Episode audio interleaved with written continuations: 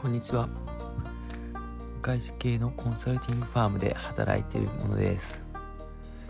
これから毎日日経新聞の一面を読んでその